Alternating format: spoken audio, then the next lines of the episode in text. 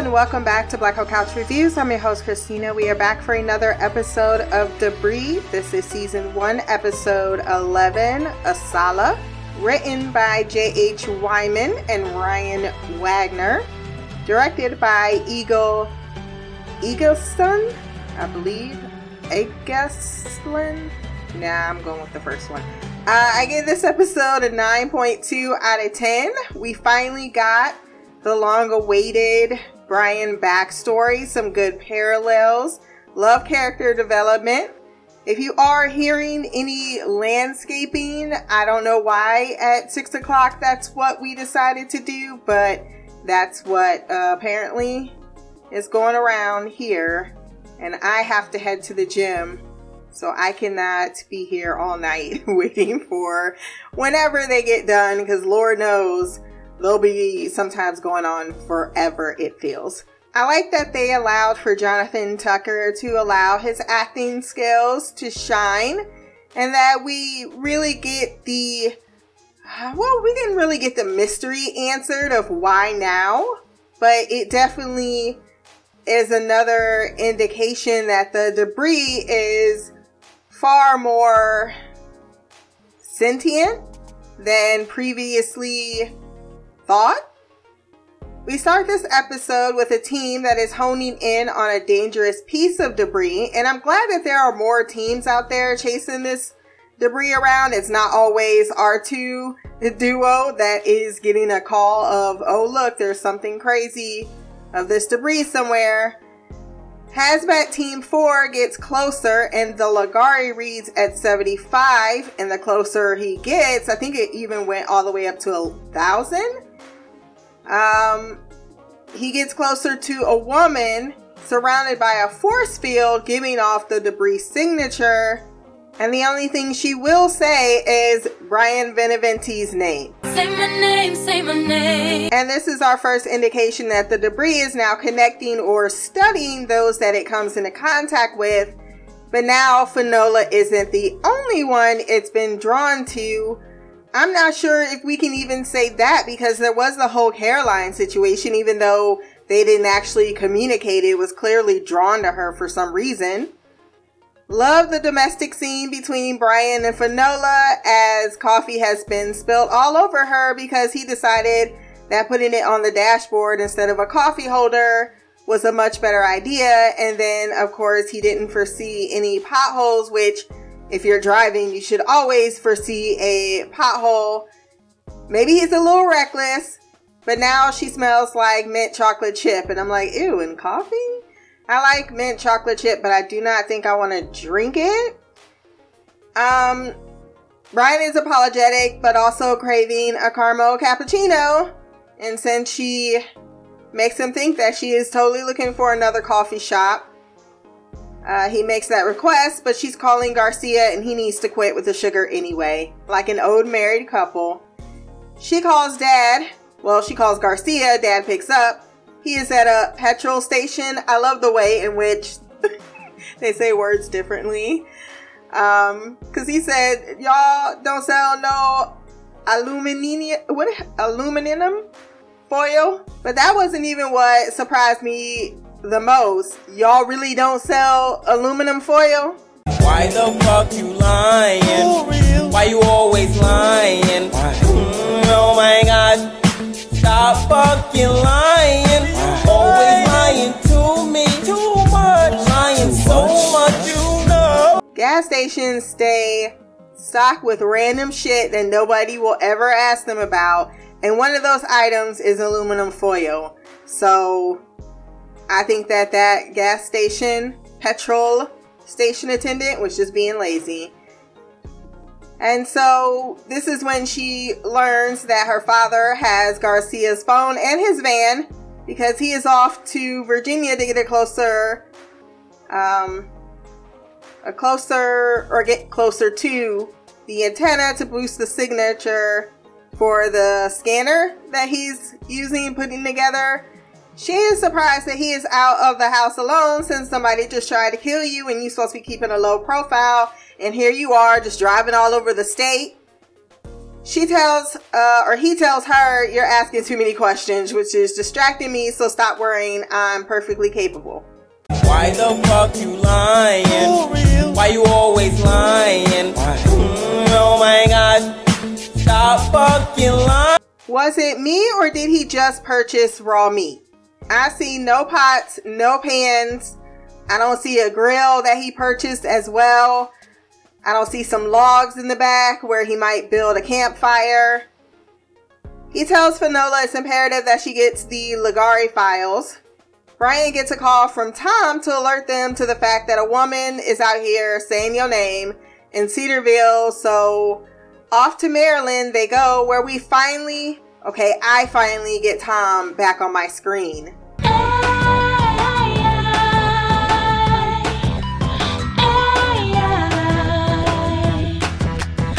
The actor's name is Tom too, and um, just always nice to see him around with his muscular shoulders and tall length. Maddox is checking out debris in a warehouse full of it without the necessary paperwork, and since he has autonomy, apparently no one is sus about this. Win, win, win, no matter what. We also did not get an answer at the end of the episode of exactly what he was doing. Back in Cedarville, there is no debris to be found. Mariel, a school teacher, was just hiking when the shimmer began to follow her before she plopped down in the grass. Summer Child 1960.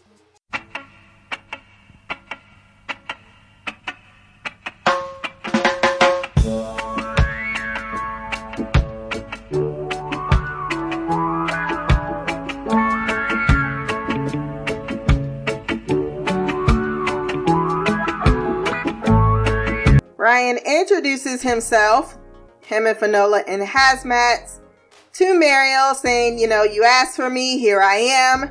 She then begins recounting aspects of his life and his time in Sorobi, Afghanistan, even intimate details such as conversation. They take her back to the facility where she is placed in an observable room. But Brian asks again how she knows him Mariel says, Jensen, and I'm going to miss you when you're gone, Brian. Brian getting even more creeped out was really well done by the actor. He's like, okay, that was the last words my mom said to me before I left for Afghanistan. What the hell's going on? I mean, what the hell is going on? I realized he did not have additional conversation about that, so is his mom still alive? Or has she passed on?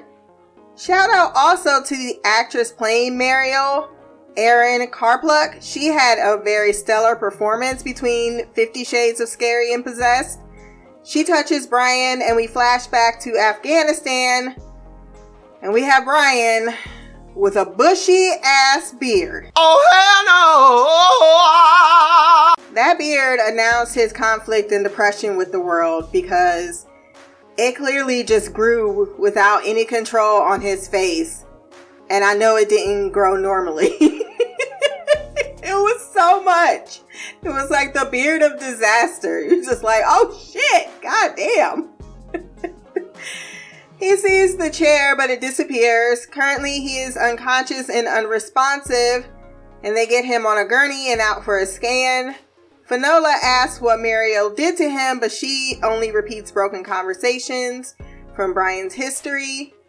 In Afghanistan, Brian is told command has given orders on an op.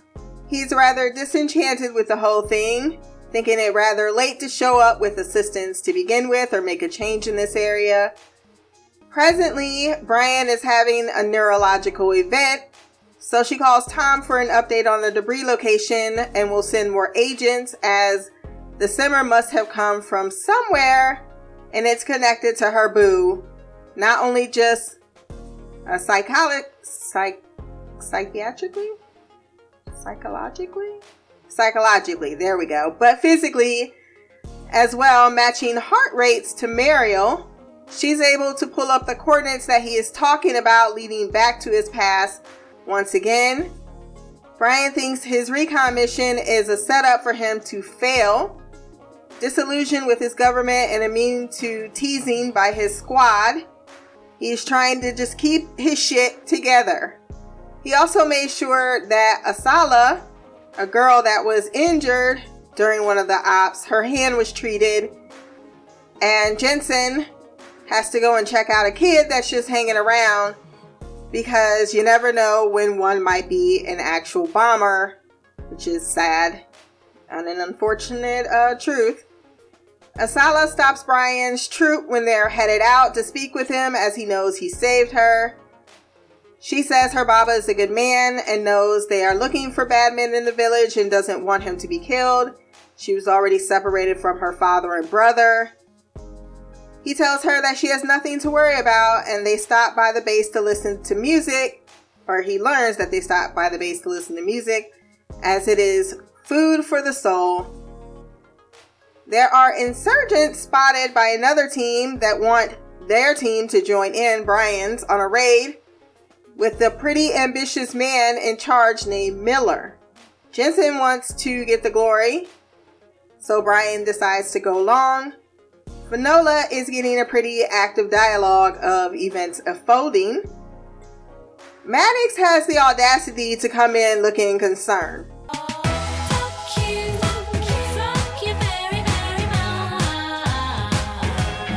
I did love Finola's barely concealed look of disgust.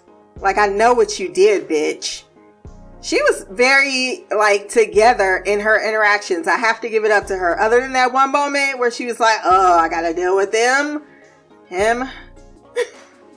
she she played it cool. She asked if he knows what Operation Falcon was, and he surprisingly says he does. As we hear Mariel say that they need to retrieve a high value target named Al Malik and tells Finola it was very important to Brian, kind of like a defining moment for him.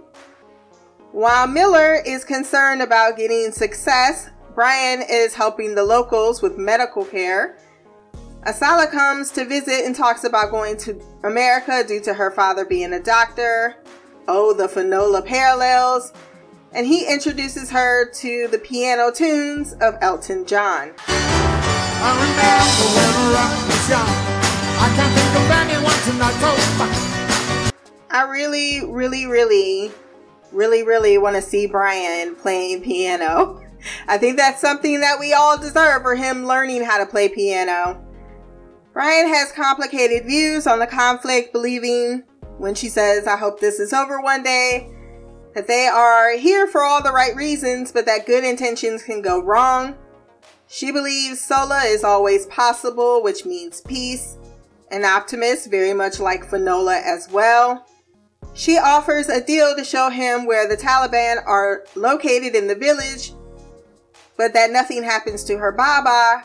He promises to keep him safe, but she is to stay absolutely out of it. They don't need that type of assistance. The pick he carried was of her and her Baba. Clearly, he just ripped off the one part and kept the other. But we also see that his camera had fell out of the bag. Uh, she doesn't return his camera without some information for him because one of the guys is like, You left this, Asala left it for you, or you dropped it. And then she realizes that she has provided key information of Al Malik and his confirm, uh, confirmed whereabouts which is exactly what they needed since it was looking as if the op was going to be unsuccessful as he was out of reach. The question of why Brian does come up, and that is a very good question. Is it just because these two have interacted with the debris, so it is just, you know, doing its study based on the people that it does come into contact with? Who else has it come into, I mean, it's come into contact with, um, with the father as well. Even if they used it to reanimate him, it now has information, raw data on who these people are. But we don't know why now. I have a, a guess, but it's a very weak one. She notates that the debris cloned him, thus, it had access to his memories, and that debris is communicating with each other as it contains that information, passing it along from piece of debris to piece of debris. This kind of freaks out Maddox just a bit. Brian's memory is connected to a network, but she doesn't know why this one specifically. Maddox points out she was scanned as well and concludes, Well, I guess it has my information data too, if I'm correct. Matt finds the debris, but it's already shut down. So, what? The debris decided to just deactivate, like it's able to sh- make a shimmer and decide when it wants to talk to someone, it just takes over a host because it, it was a life or death situation or a connection. The shimmer followed Mary Mariel and must be part of her now. The doc thinks it's time to attempt to sever the connection, resetting Brian's brain with electroshock therapy, which Maddox does approve, but it also was like, no. At least I was. like, not electroshock therapy. He asked the doc, out of earshot of Finola, of course, about Brian's last shot, and they wonder if that is what drew the debris to him. The doc isn't so sure, saying that we just sent him that shot and that the blood doesn't show any markers. Maddox wants his dosage up if he gets through this, as it might be losing its effectiveness. Look how they massacred my boy. Of course, my immediate question was well, are they actively blocking the debris from detecting him? They clearly know a lot more than they are saying. He tells Asala, Brian, in a flashback that what she did was brave. She knows wherever you are, there are good men and there are bad men. Uh, she just wants to save her Baba as she is losing hope. Finola hears Brian's promise not to fail her, and I'm sure this was relatable to him because he's also having a crisis of faith. And they're both taking some risks here. Surprise, surprise, but not really. Maddox is actually in the room when the attack is planned and introduces himself. Even in the flashback, he's like, How do you know my name? This is because he met him after the fa- or he knew him before he introduced himself, I should say. He says, I've been watching you. I admire your effectiveness. When Brian is with a friend who is awfully concerned, he admits that it's all starting to wear down on him. He wants to protect Hope. He needs to protect it. And I'm like, oh, it's all making sense right now. All of the dominoes are, are lining up. He tells Asala to get her grandfather to safety in the mountains as the electroshock therapy uh, continues to be ineffective. The op begins to go on as it unfolded until eventually the shocking is able to get through to him as he declares that he knows what is going to happen and stops himself. Asala dies, we see. I was like, oh no, did she die in crossfire? He takes her to her Baba. Brian sees Mariel knowing she's the debris and asks why it is making him recall this. She offers a hand, but just as he is about to take it, the connection is finally severed. Brian begs to see Mariel, but she is dead. I did have to throw a little bit of shipping in here because there was a moment before the the therapy started that Finola had put her hand on Brian's chest and she says, you know, just wake up. She is pleading with him. It's it's just enough, right, for the relationship in which they've built right now, and I like the way they consistently are doing that. It speaks of a family, a familiar relationship, um, just someone who you you really see as your person. Brian finishes telling the story to Finola later on that there was an ambush planned for Brian's team and Asala ran back to warn him because she didn't want Brian to think that she had betrayed them. And then she was killed by the insurgents. A few days later, he found other insurgents hiding up in the mountains. And he took his revenge, except these insurgents were protected by the CIA. It landed him in prison, and they were going to charge him for a war crime until Maddox saved his life and now we know why it was not quite so easy for him to just turn on him and why he was a yes man for a very long time, and now uh, is using him as a guinea pig for for that service. Because Lord only knows what these injections like. He needs to start speaking up on this. I thought this was the episode in which we would, but I'm wondering also how much he knows. She is understanding about his entire past and asks if he will be alright since Ferris just sent over the Ligari files. Brian says that I keep this photo not to remember, but to for not to forget what happens, or I guess how he felt when he lost something that he invested in. Brian's dose is upped with Maddox spooked that he's the only one that the debris has reached directly out to. Oh, I'm like, I don't know about that. With Brian knowing he was close to getting an answer, he did not want it to stop, but they're like, you could have also died. Maybe the debris is like, you have your mission. You wanted to protect Hope. That is now Finola. Protect her at all costs. But he was already on that train, so I'm kind of, that's where I'm like, I'm lukewarm with that supposition. Maybe it's the father, I don't know. Um, we then leave the episode with a Native American man coming out and talking about a story in the Arizona desert. What I immediately honed in on was his um, words about the black wind. I don't like that kind of talk. I have no theories about this because I'm just, I'm not great at theorizing. I'm sorry. It's not my strong suit. All I can do is work with the, the elements that are here, and it's just not enough for me. I will say, and we have not talked about it mainly because I just don't know what to make of it. I know people who are thoroughly intrigued by the rabbit hole will try to put together, but I, I need like a lot more before I start drawing any conclusions. There have been some uh after in, in the credit scenes, if you've been paying attention, some dialogue that can lead to other things that might be happening outside of the show.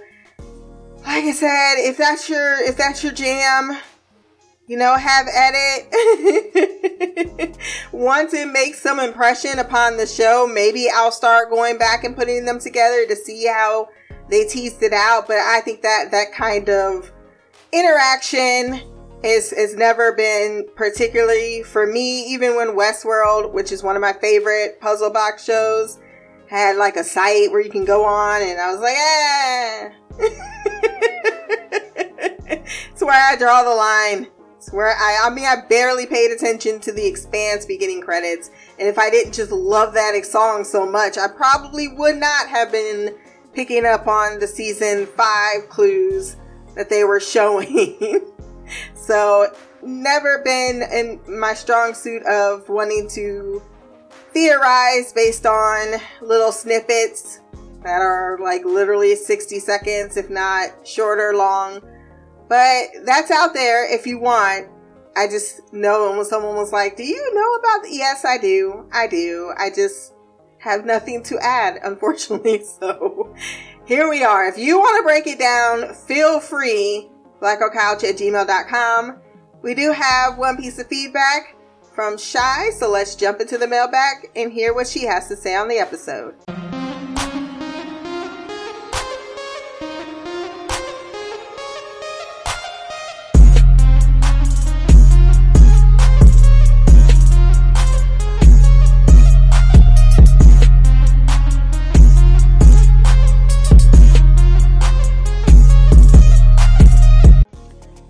Christina, it's me, Shy. I am here to talk about Debris, episode 11.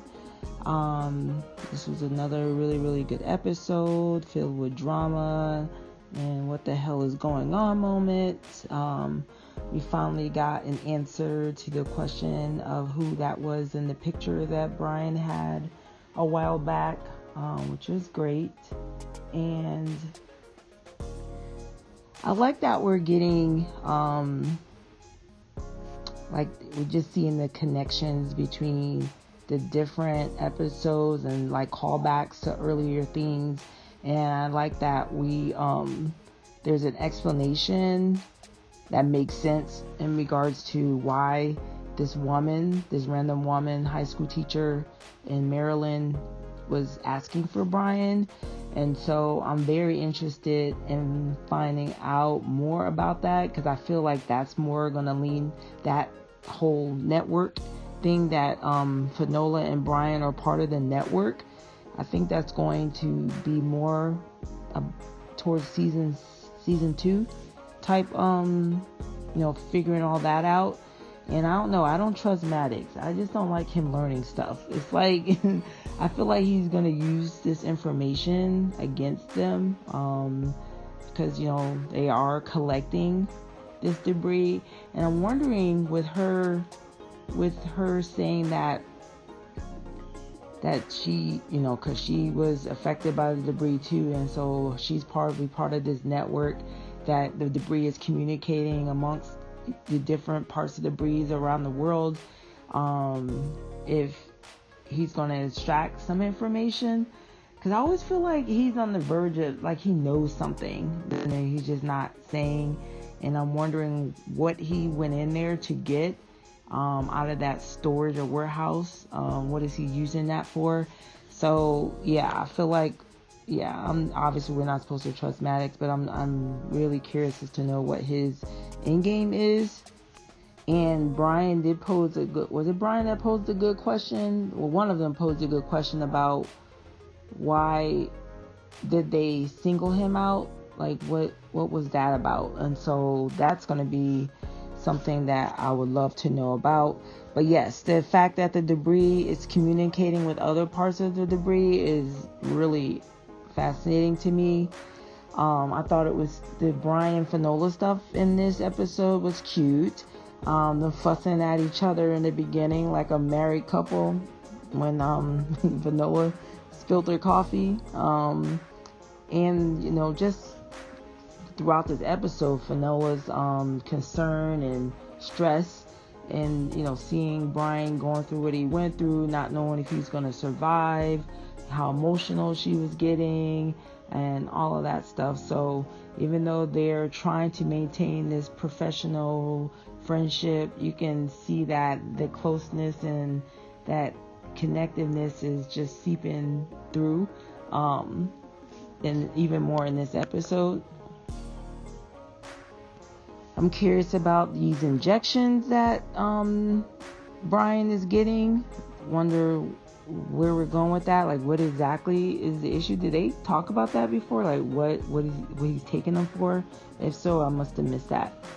The fact that maddox has been watching brian since he's been in the military and he's the one that got him out of prison when he was being charged with war crimes so we get more and more backstory as to his indebtedness to Malik, maddox and why he was um how why he was loyal which really tells tells you a lot that you know of his feelings and his um, and respect for Finola that he's willing to risk all of that um, to help her and her father out.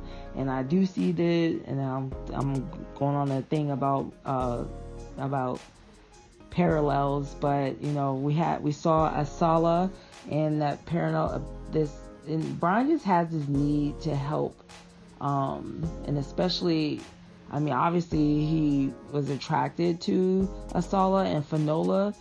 It reminds me of Asala in a lot of ways, um, in regards to like her optimism, her views on life, her hope, her, you know, that kind of thing.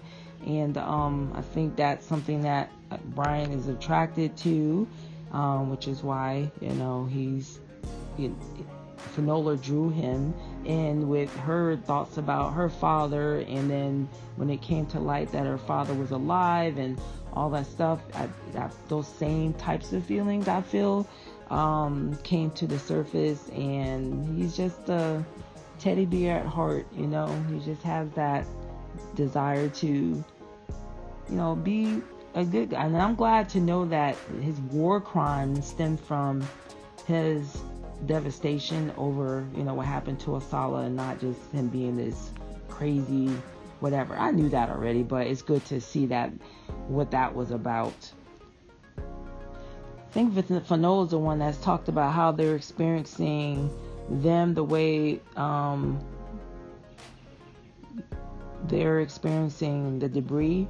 Um, so that it's like they're each experimenting or you know on each other or, or exploring each other or trying to figure out the other. So while they're um, studying this debris and what it all means the debris is doing the same thing. And i'm really curious about where it came from. Who are the occupants? What what is going on? Are they on this earth? And then the ending scene really got me ramped up. You know is this like supposed to be are they trying to take are they coming to this planet to try to take over? Are they explorers? Um, we see the native american guy um, talking about the blackwater grandfather and then talking about the different colors of metal blue yellow white and black and that the black wind is coming. So i'm wondering if the debris are strategically placed in certain areas and then this is going to bring about some type of a event in regards to the black wind? Like is it the end of the world? Or they some type of an extinction coming? Or is some invasion? I don't know. So i'm very curious about what all that means. So that that ending scene was obviously meant something. And so i'm dying to know what it means. And then i'm like where is george going I mean, I don't think it's good that he's out and about, out and open. I just, I don't know. I just got this feeling like something's gonna happen to him. He's gonna get caught. I don't, I don't know. I mean, obviously they're not looking for him, but if the wrong person sees him or gets, you know, figures out it's him, I don't, you know, there's cameras everywhere. Dang it. So, and then what's up with the aluminum foil? So, obviously his experience, his, the experience that he's been through it's meaning that he needs this for some reason to I don't know. I, I, have no idea. He had to sleep with it and I mean I don't know why he just didn't go to the grocery store or you know so there are some gas stations that have aluminum foil. I'm not gonna lie. I've seen it. So again, I'm curious about the injections. Um, Maddox is talking about upping his dosage, so I wonder what that means um, because obviously what happened when was it Sorobi when they were in Afghanistan and they had that um, Taliban insurgent that they that he's being charged with war crimes on something must have happened to him then. He was in prison for that. And so yeah. Or no was it or what it had to do with what happened between him and Garcia with the debris? I don't know. So that's still up in the air as to what's going on. But I did love I just I just enjoy this show. This show is just really really good and there hasn't been an episode really that's been like, you know, completely or horrible or not good. I mean, some are better than others, but for the most part, I've been intrigued this whole season. I've been loving every episode. I can't wait to the next episode. There's so many unanswered que- unanswered questions still. Um, we need to, and I know we're not going to get any answers. So I'm very curious of the type of cliffhanger we're going to get, and I wonder if it has to do with the father because he's going. And so they got the files, whatever they call the Lagora files and so I'm wondering what they're going to find out with that. So it's just so much happening and so much coming together and so many unanswered questions still that I am definitely looking forward to this penultimate and the finale. And I'm glad we're getting a season two. So on that note, until next time, much love, peace, and Black Girl Magic, Queen of the Couch, Shy. That was Shy with her thoughts on the episode. So I don't have much to say other than um, they totally had aluminum foil. I'm just uh, they're at every gas station I've ever went to because I'm always going through the thing. It's like, why the fuck they got aluminum foil up in here? so um, I, I my only guess is that he's using it so that someone does not track him. It's not like influx was just two people and they went away. And um, that's a very valid reason why Finola would be concerned, and I wouldn't trust him out in the universe by himself either. And I don't know why he had raw meat. Like, are you about to go wrestle with a bear? About to go lure a, a mountain lion? I, I don't know. But uh, I would enjoy seeing a scene in which he um, gets a little spiritual with the Native American. We know they, they types of stuff is, is out, off the chain. Uh, I heard the next episode is supposed to be heavy Finola and Brian emotions of family and stuff like that, uh, which you seem to uh, expose upon a lot. So you will enjoy that. I believe Friday, um, NBC is giving their fall lineup. Is it fall lineup? Shit, I can't track what. I, I don't know what part of the year I'm in anymore. But uh, there also could pos- be the possibility that they will um, they will not announce a, a season two if there is, because it is on the bubble until after the finale episode. So they might just do a quick numbers run at the end, they are taking into account the DVR numbers from what I can see out there. Uh, but I'm not trying to go down a rabbit hole. I just happened to click on that article when it said shows on the bubble. Um, so there you go. If you want to join in the next episode's conversation, blackoutcouch at gmail.com, or you can leave a comment below on this podcast if you want to send an audio, 10 minutes or less. Or you can send written format as well. My social media will be below. Remember to like, share, subscribe. Until next time, peace, hair grease, and black girl magic.